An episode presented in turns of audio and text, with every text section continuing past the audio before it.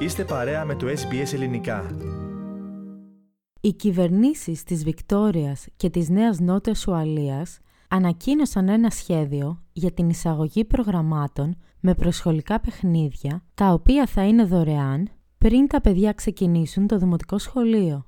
Το μοντέλο εκπαίδευσης δεν έχει ακόμη αναπτυχθεί, αλλά οι δύο πολιτιακοί ηγέτες δεσμεύονται για συνεργασία ώστε να πετύχει αυτή η μεταρρύθμιση.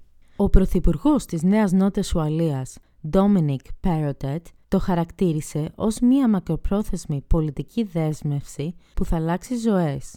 Οι δύο πολιτείες που συνεργάζονται οδηγώντας το έθνος σε μεταρρυθμίσεις στο εκπαιδευτικό μας σύστημα. Αυτό το δεκαετές πρόγραμμα θα μας οδηγήσει στο σημείο όπου θα έχουμε καθολική εκπαίδευση στην προσχολική αγωγή στην πολιτεία μας, αναφέρει ο κύριος Πέροτετ.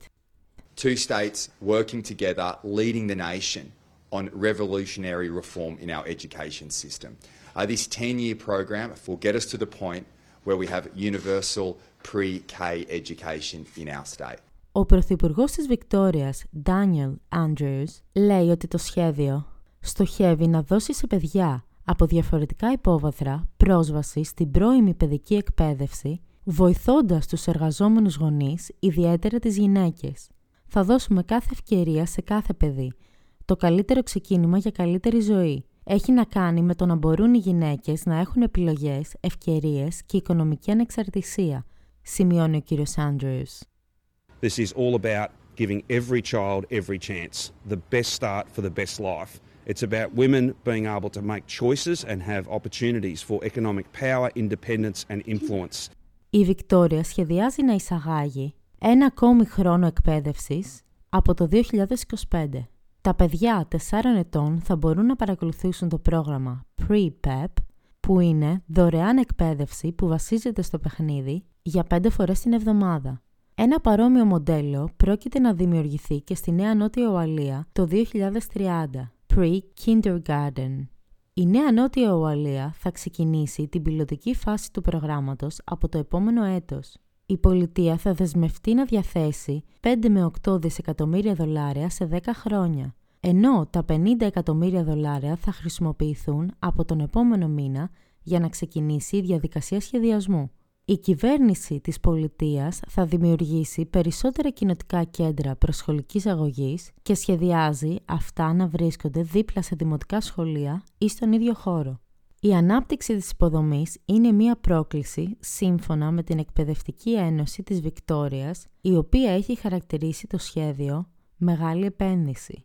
Η πρόεδρός της, Meredith Peace, από την πλευρά της, λέει ότι η έβριση του εργατικού δυναμικού θα πάρει χρόνο.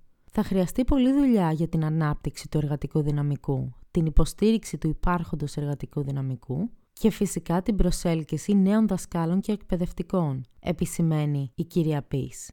A lot of work will be needed in developing the workforce, supporting the, the existing workforce, and of course attracting a whole new wave of uh, teachers and educators to come into this sector.